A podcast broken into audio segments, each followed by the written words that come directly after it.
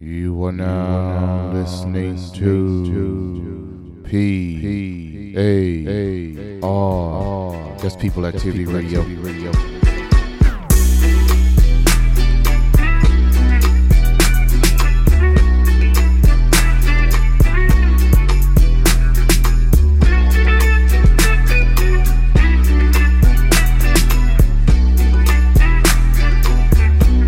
if you do not understand white supremacy, what it is and how it works, everything else that you understand will confuse you. Confuse you. Confuse you. hunt is on, is on, is on, is on, is on. And you're the prey, the prey, the prey, the prey, the prey.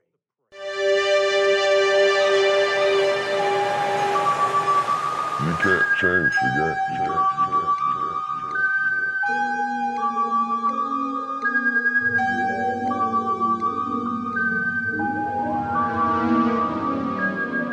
Man lives in the sunlit world of what he believes to be reality.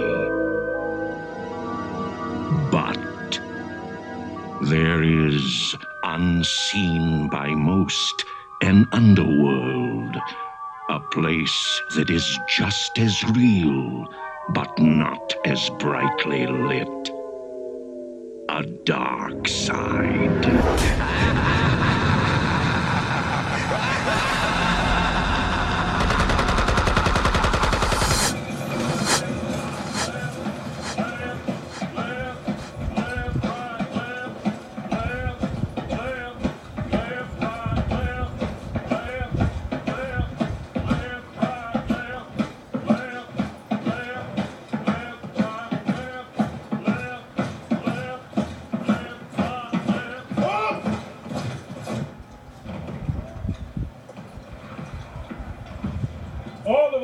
us ran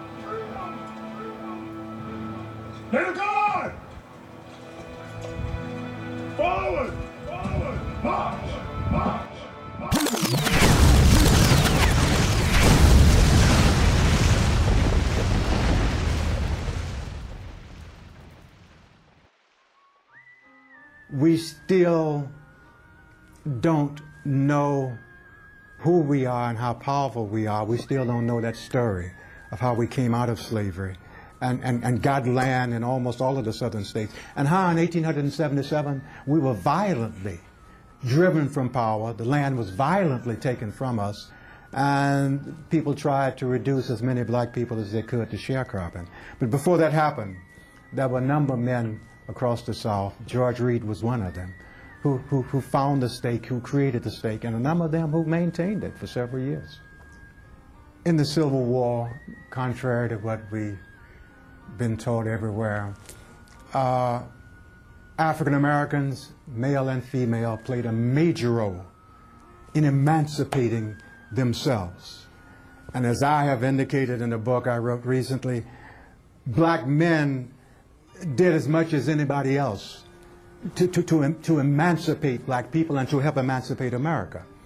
Uh, some 200,000 black men fought in the Union Army, and Lincoln and Grant and other people said the war, we couldn't, the Union could not have won that war without the help of these 200,000 or so black soldiers who, who fought in the war. And uh, as a result of that, at the end of the war, radical Republicans like Charles Sumner, Thaddeus Stevens, and uh, Frederick Douglass and Harriet Tubman fought for and achieved the 13th Amendment, the 14th Amendment, the 15th Amendment, and civil rights bills, the strongest civil rights bills ever passed in this country, bar none. Because of that, uh, uh, black people had this moment of power for about 10 years, from about 1867 to 1877. They elected the first black governor, uh, were responsible for electing the first black governor. PBS Pinchback back in, in Louisiana, the first black lieutenant governors. Uh, that, was, that was a majority, a black majority in the South Carolina legislature. All this happened in the 10 years between 1867 and 1877.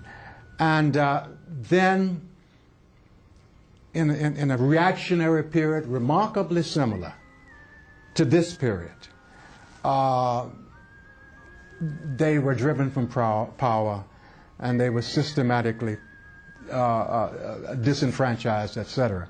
So in 1876, the last great election of that period, uh, when the revolution occurred in 1876, then in 19, 1877 there was a compromise, what they call the Compromise of 1877, and white Northerners and white Southerners agreed to to to to to ignore the 13th, 14th, I mean 14th and 15th Amendment and we were driven back towards slavery. And as a result of that, uh, sharecropping was, was, was installed, initiated, and we did not really get out of this period until the great uh, freedom movement of the middle of the 20th century.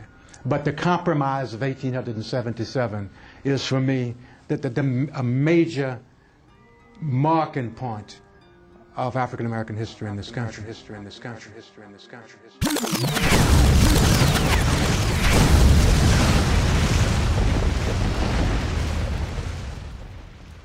From NPR News, this is All Things Considered. I'm Robert Siegel. And I'm Melissa Block.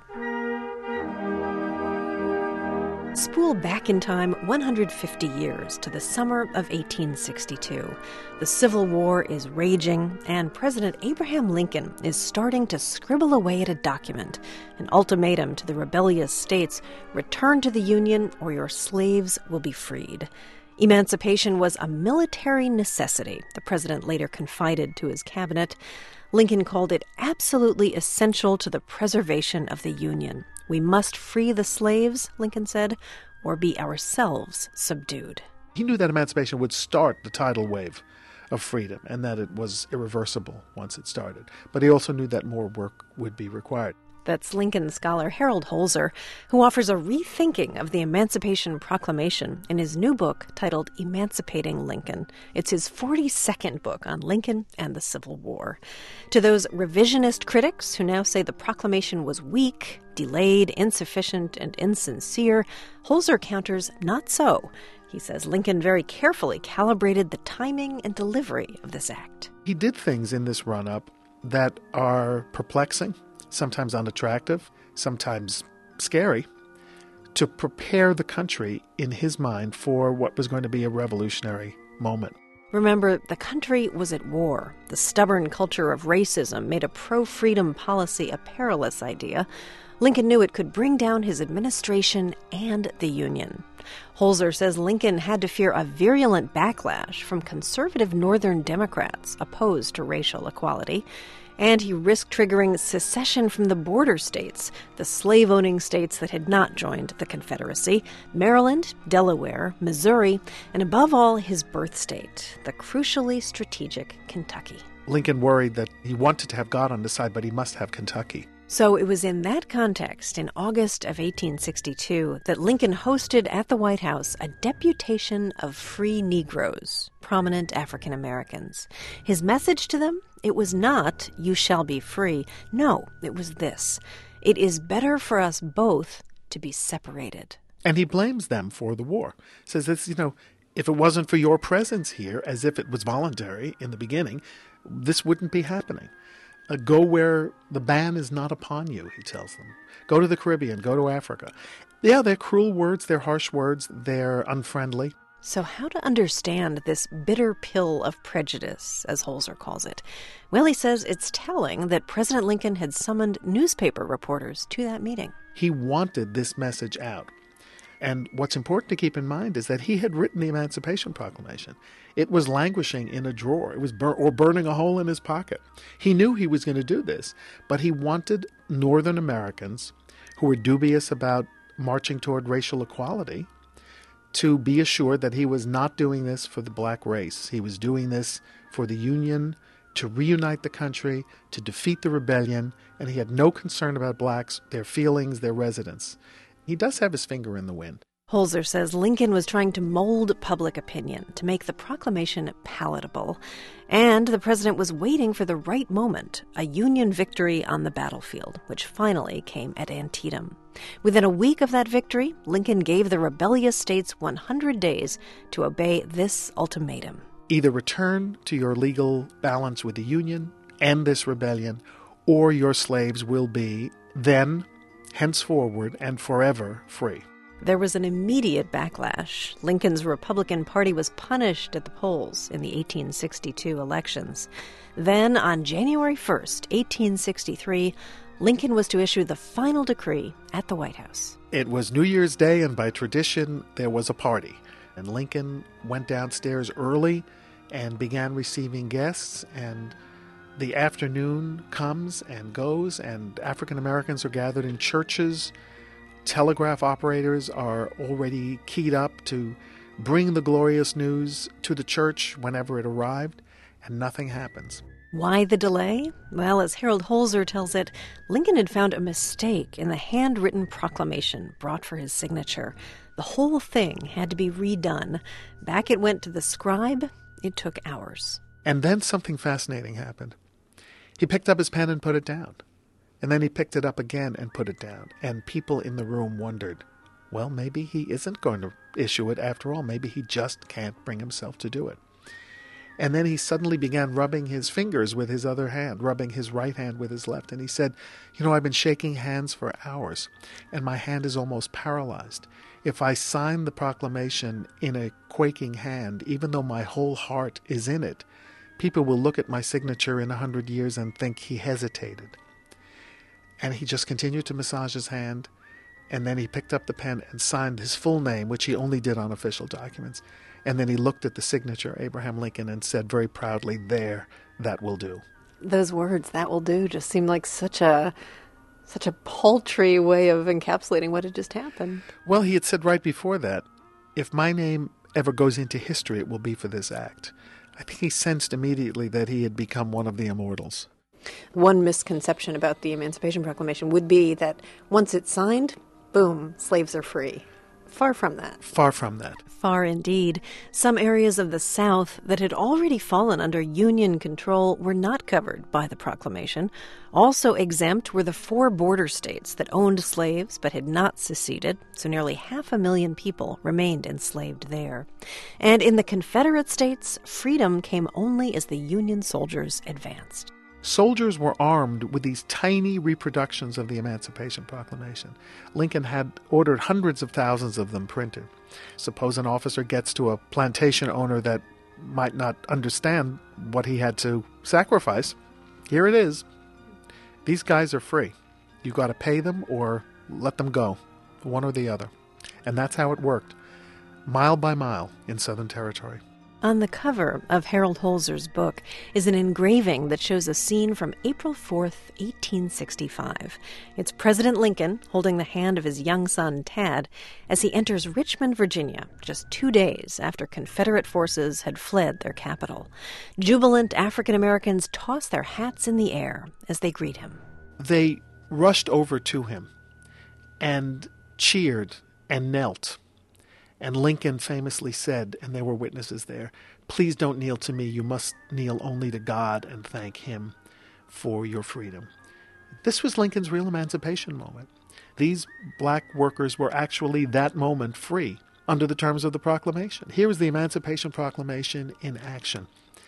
We know also that one particularly wizened old man who was working on the dock was wearing a big straw hat his reaction to Lincoln when he saw him was to doff this cap in a very grand way and bow to Lincoln.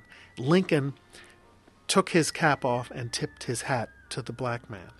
There were white women mostly, the men had fled, hiding behind curtains on the second floor of the homes surrounding the shoreline, who were reported to have been looking on with horror at this simple but deeply moving and meaningful gesture. This was Lincoln acknowledging, after all these years of struggle, with the end finally in sight, that this was going to be a different society, a society of mutual respect and not subjugation. But that moment of quiet triumph was fleeting. Just 10 days later, President Lincoln was assassinated.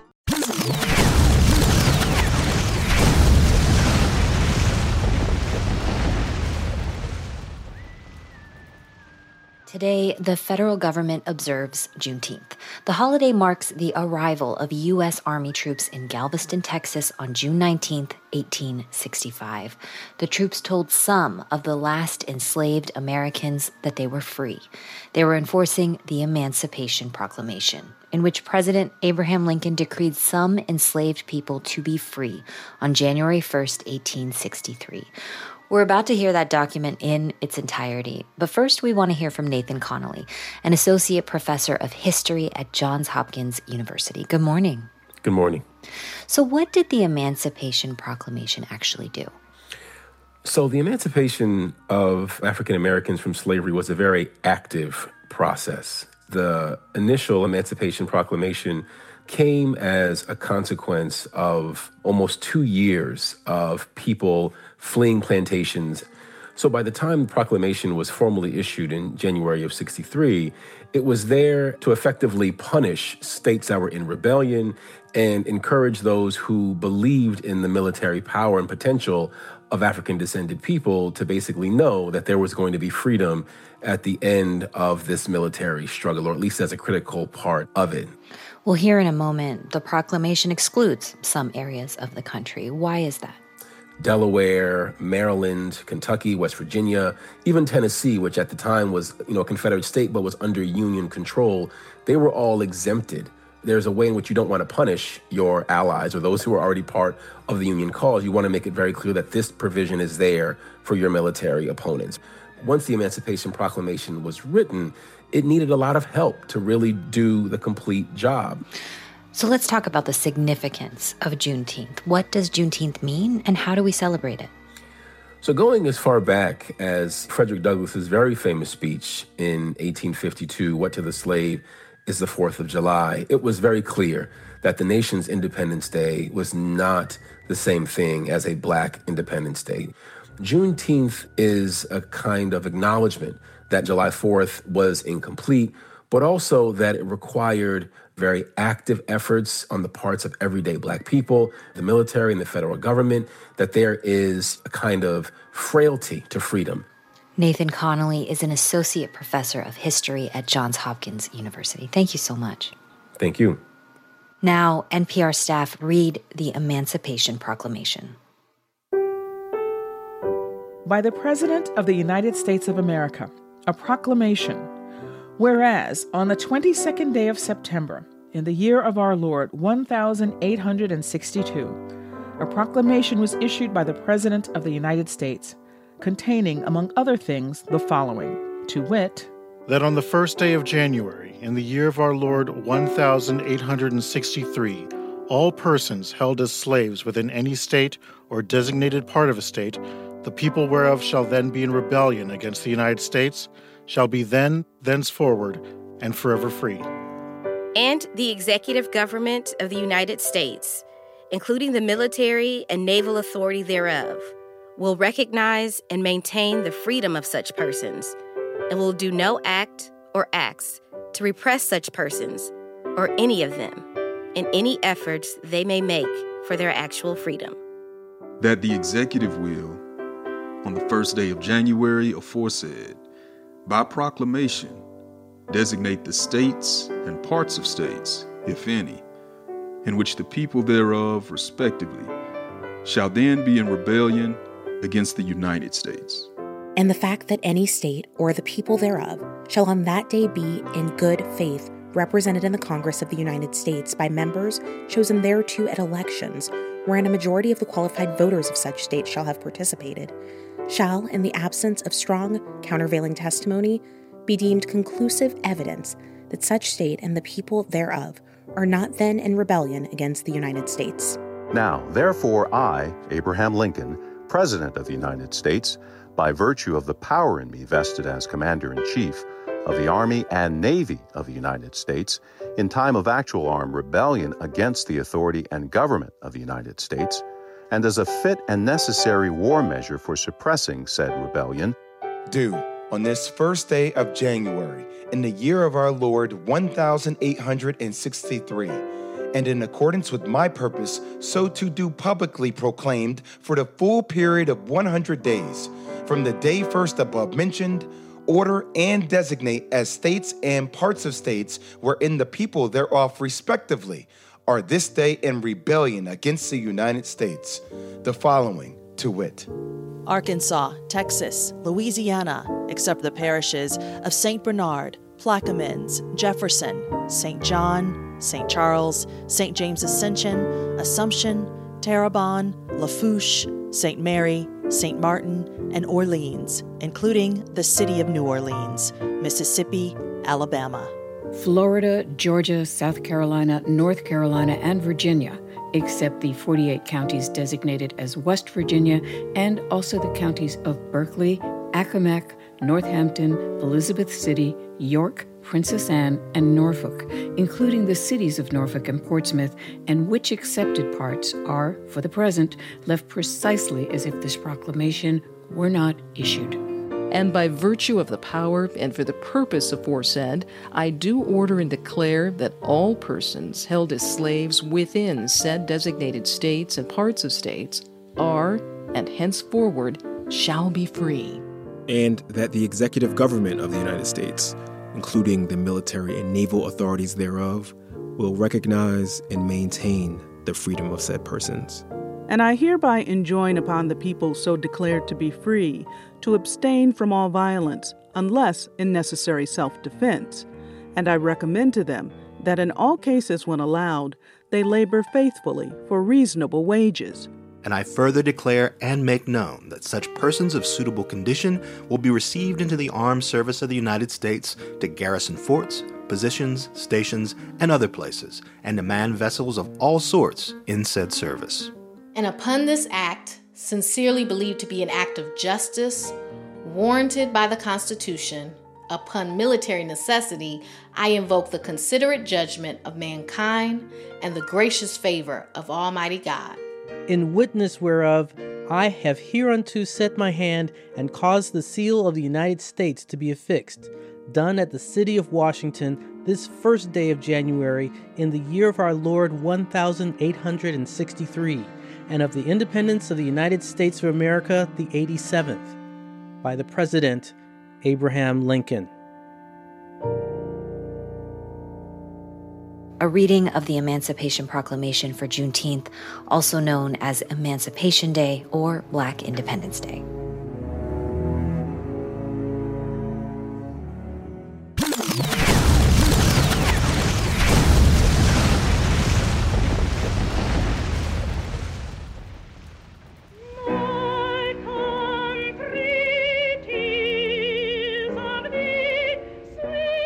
In 1939, after the Daughters of the American Revolution denied her permission to sing at Constitution Hall, the great opera singer Marian Anderson held her concert instead on the steps of the Lincoln Memorial under the protective gaze of the great emancipator himself. And during the Great March on Washington in the summer of 1963, the Reverend Dr. Martin Luther King Jr called Lincoln a great and shining beacon light of hope. Five score years ago, a great American in whose symbolic shadow we stand today. But at the same time, to the astonishment of many black people, Malcolm X implored us to tear down our shrines to Lincoln, calling him just another white man making empty promises. Lincoln uh, supposedly fought the Civil War to solve the race problem, and the problem is still here. Black power, brother. In 1968, another black man, the journalist and historian Lerone Bennett Jr., in the pages of Ebony magazine, dared to ask the most provocative question of all. The day it was published, it was on the front page of almost all the countries, papers yeah. in this country. Right. The New York Times, front page. Paris paper, front page. London paper. African American says that Abraham Lincoln was a racist and he wanted to deport black people. Lincoln had always been a hero to Bennett. He was Father Abraham, the great emancipator.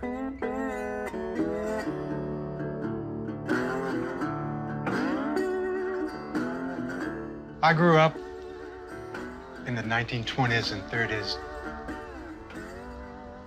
in the worst place in the world for a black boy. I grew up in the state of Mississippi. I loved to read.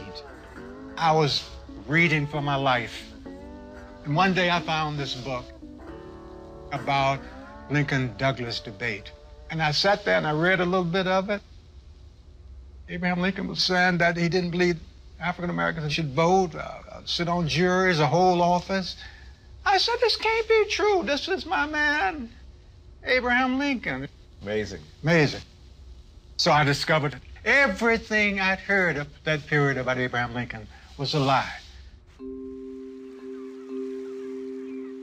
Bennett points to Lincoln's stubborn support for the colonization of freed slaves as proof of his core belief that the races were not equal. The American Colonization Society was founded by white men in 1816 with the ostensible object of promoting emancipation by sending the freedmen to Africa, to Africa, to Africa, to Africa. Lincoln supported voluntary colonization as part of his solution to the dilemma of what to do with slaves set free into a racist society. Society, society, society, society. My first impulse would be to free all the slaves and send them to Liberia, to their own native land, Lincoln said in 1858. What next? Free them? And make them politically and socially our equals? Socially our equals? Socially our equals? My own feelings will not admit this. The only plan he ever had was gradual emancipation, paying for the slaves, and deporting them. Why has it become a mission for you? Why is it so important for you to deconstruct the myth of Abraham Lincoln? Brother Dr. Skip, you can't defend Abraham Lincoln without defending slavery, defending slavery, defending slavery, defending slavery, defending slavery, defending slavery, defending slavery. In this period, from 1830 to 1860s, one of the greatest generations of white people ever produced in this country. They spoke out spoke out. They moved blacks on the Underground Railroad. They did everything they could do.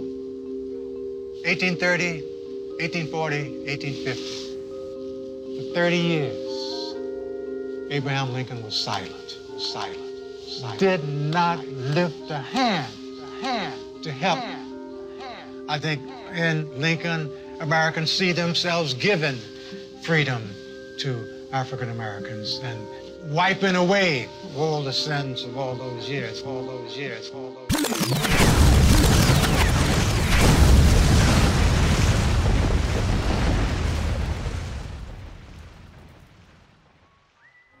In the Civil War, contrary to what we've been told everywhere, uh, African Americans, male and female, played a major role in emancipating themselves. And as I have indicated in a book I wrote recently, black men did as much as anybody else to, to, to, to emancipate black people and to help emancipate America.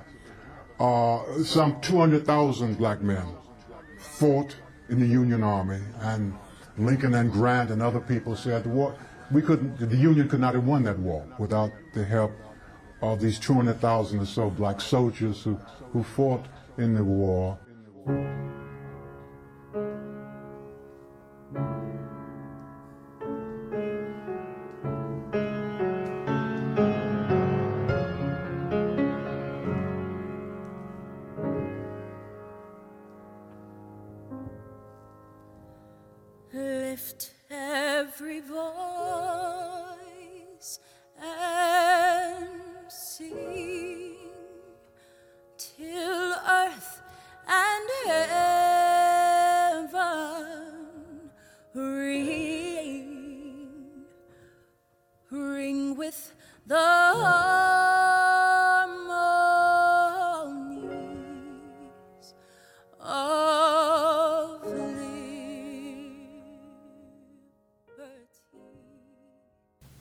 The truth is that African Americans played a critical role in their own liberation, and this story needs to be told and celebrated.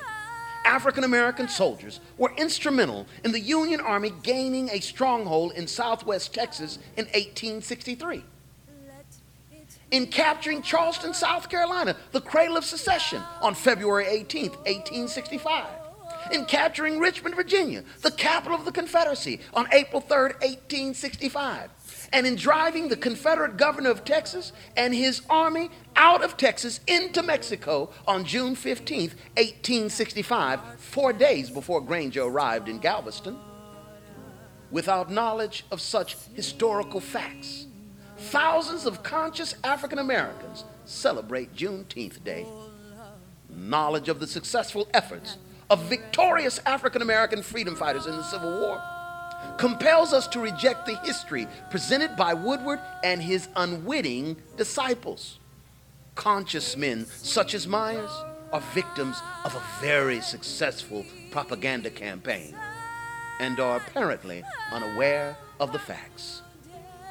Section 2 of the Nevada legislation calls on educators to advance the false statement that the last slaves in the United States were emancipated on June 19, 1865. Consequently, a lie has become law in Nevada. How has this happened in 39 states when the accurate history is easily accessible? It has happened because the propaganda campaign identified by Du Bois was successful in miseducating many conscious African Americans and these African Americans have successfully institutionalized a lie that suppresses the accomplishments of their own ancestors. Du Bois wrote in his 1935 essay, The Propaganda of History, quote, one has but to read the debates in Congress and state papers from Abraham Lincoln down to know that the decisive action which ended the Civil War was the emancipation and arming of the black slave. That, as Lincoln said, without the military help of the black freedmen, the war against the South could not have been won. The freemen, far from being the inert recipients of freedom at the hands of philanthropists, furnished 200,000 soldiers in the Civil War who took part in nearly 200 battles and skirmishes, and in addition, perhaps, 300,000 others as effective laborers and helpers. The victims, the miseducated, must be made aware of the truth. And after being exposed to the truth, they should cease and desist from advancing Woodward's lie by celebrating Juneteenth as the day when the last slaves were set free by someone in Washington. Certainly, informed and knowledgeable people should not celebrate the suppression of their own history. Juneteenth Day is a de facto celebration of such suppression. Americans, especially Americans of African descent, should not celebrate when the enslaved were freed by someone else because that's not the accurate story. They should celebrate when the enslaved freed themselves by saving the Union. Such freedmen were heroes, not spectators. And their story is currently being suppressed by the advocates of the Juneteenth national holiday. The Emancipation Proclamation did not free the slaves it made it legal for this disenfranchised, enslaved population to free themselves while maintaining the supremacy of the Constitution and preserving the Union. They became the heroes of the Republic. It is as Lincoln said without the military help of the black freedmen, the war against the South could not have been won. That's worth celebrating. That's worth telling the story of how Americans of African descent helped save the Union and freed themselves. Let's celebrate the truth, a glorious history, a story of a glorious march to liberty, to liberty, to liberty. Sing a song full of the faith that the dark past has taught us. Sing a song full of the hope that the present has brought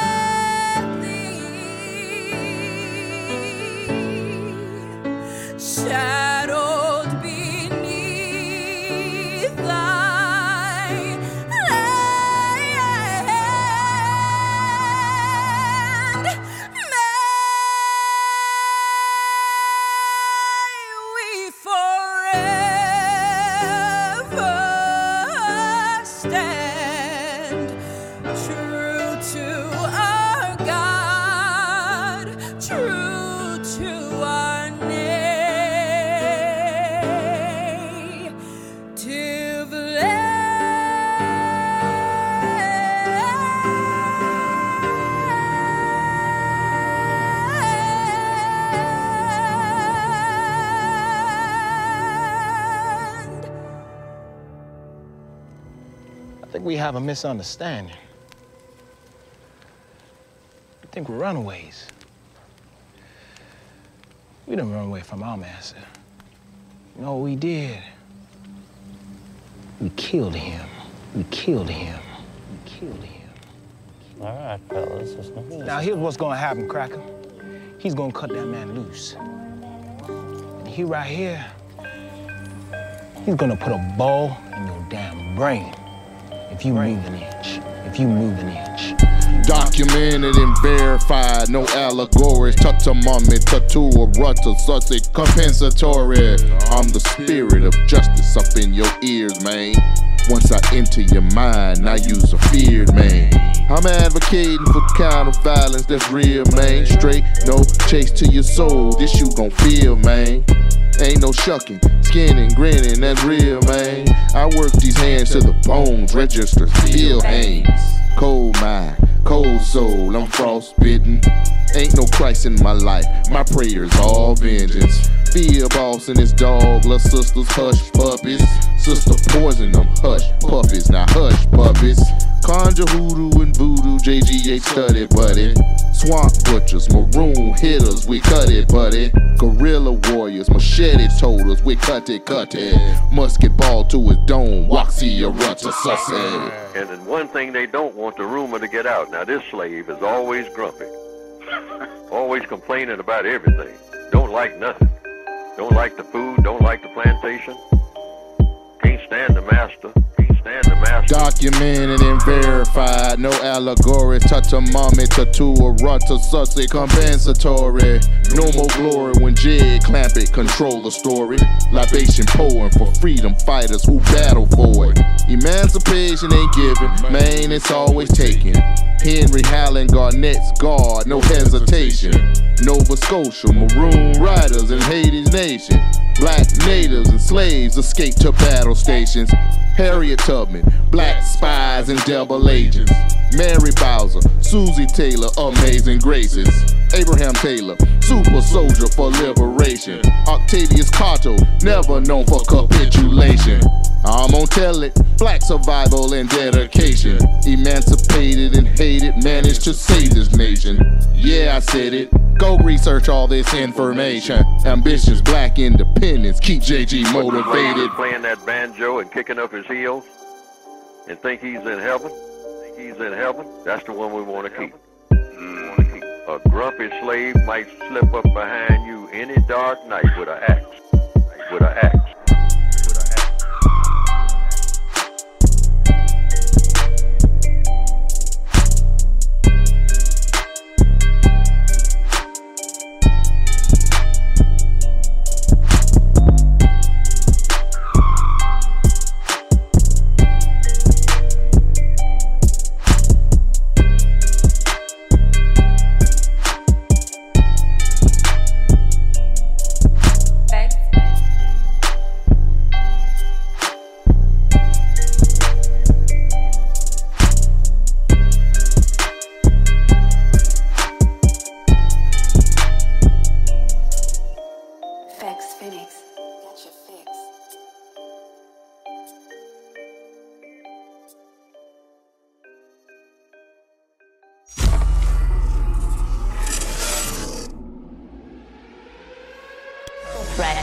Inbound to immediate shelter. This is not a drill.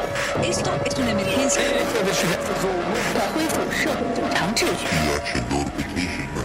This station has interrupted its regular program at the request of During this emergency, most We are stations sick will and remain tired providing of news being and sick information and to the tired. public in a current area. Today it's time to stop singing and start swinging. System shall transmit its emergency action notification message. We are coming to get our check. You are now listening to, P A R. That's People Activity Radio. And I'm your host, John G. Horse. Horse. Welcome. You have found your family in a peaceful place. That's no hiding place. Uh, uh.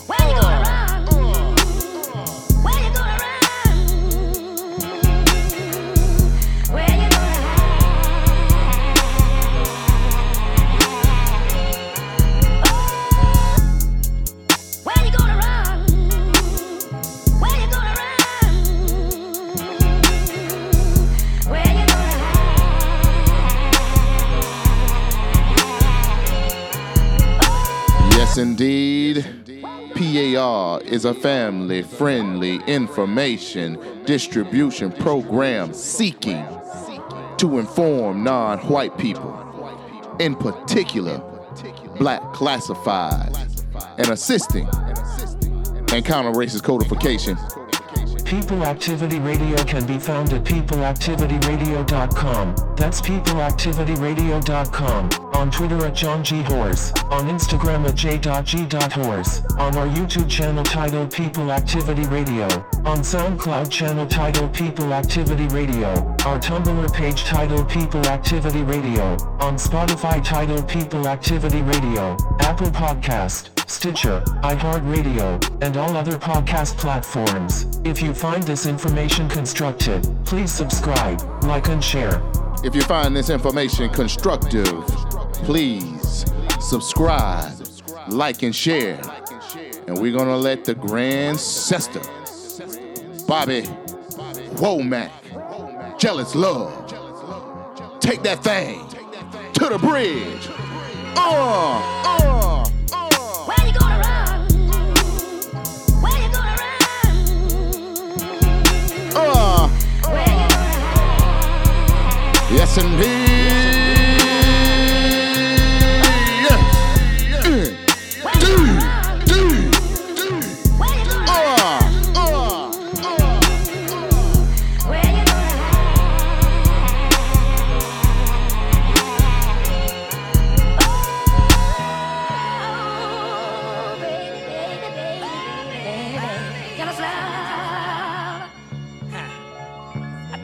Apologize in advance.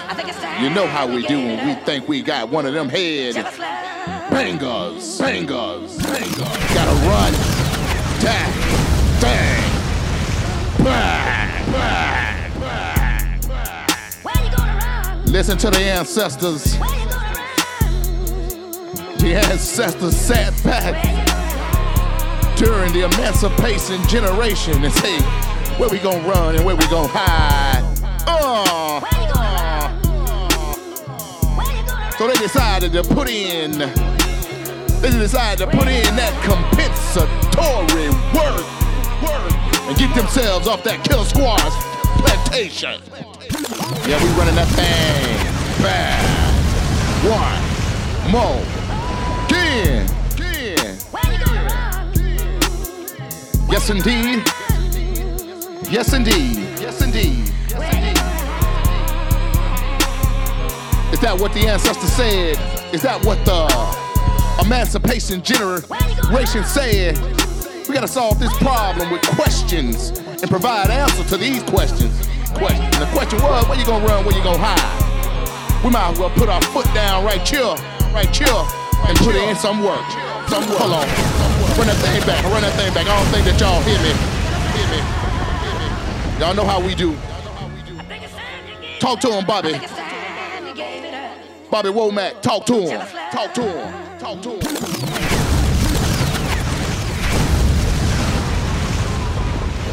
Uh, uh. Is that what sweet queen mother, mother Harriet Tubman was asking when she put her foot down in the soil and put in that work?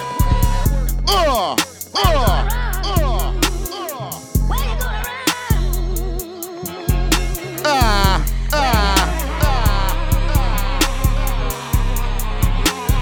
Listen to the lyrics. Hold on, hold on, hold on. I don't think y'all hear me. Let's run this thing back one more time. You understand me? You understand me? Cause we gonna get it. We gonna get some clarity. We gonna get some clarity today. I ain't been do all that talking. I'm gonna let you feel me. Feel me. Feel me. Ah. Talk to him, Bobby. Uh, uh, uh. Is that what the Black Union troops said? Is that the question that they asked that they provided an answer for? Uh, is that what? Is that what? Susie Taylor said. Is that what? Her work provided answers for? Where are we running to? Let's put in that work. Is that what Octavius Catto said? Is that what Abraham Taylor said, Super Rider Abraham Taylor. Do your research. You understand me? Ain't nobody finna drop this information on you. What we doing right here is summoning the energy of the emancipation generation. You understand me? Oh, Abraham Lincoln had to acquiesce to the energy that was already popping in the United States forever, for however long it was popping, popping, popping. They couldn't keep expending resources to quelling and trying to neutralize a rising community subject to black classification. Classification. Ain't nobody asked no commission permission to get up off them plantations. Wasn't nobody asking for permission for freedom. For freedom. Your ancestors was putting in that work, getting themselves off there before Abraham Lincoln signed some toilet paper called Emancipation Proclamation. Uh, uh, uh. Now that's either true or it's not true. And I hope, and I hope I have contributed, I have contributed to less confusion. To less confusion. And always remember, always remember, keep learning, keep learning, keep learning, and stay codified. And stay codified.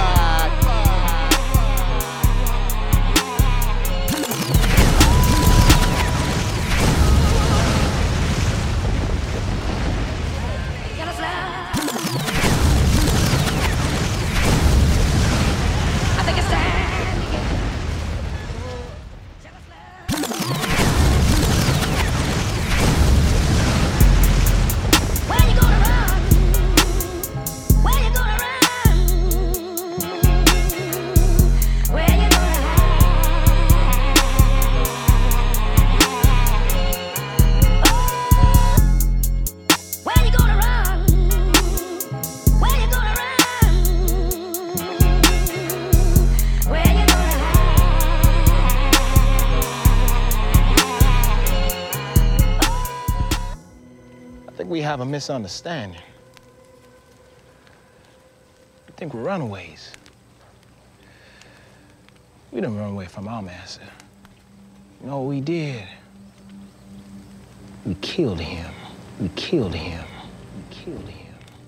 All right, fellas, it's Now, here's what's gonna happen, Cracker.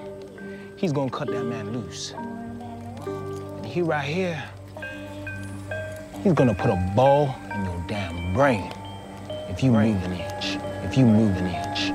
Documented and verified, no allegories. Tutamami, tattoo, rutta, sussex, compensatory. I'm the spirit of justice up in your ears, man. Once I enter your mind, I use a feared man.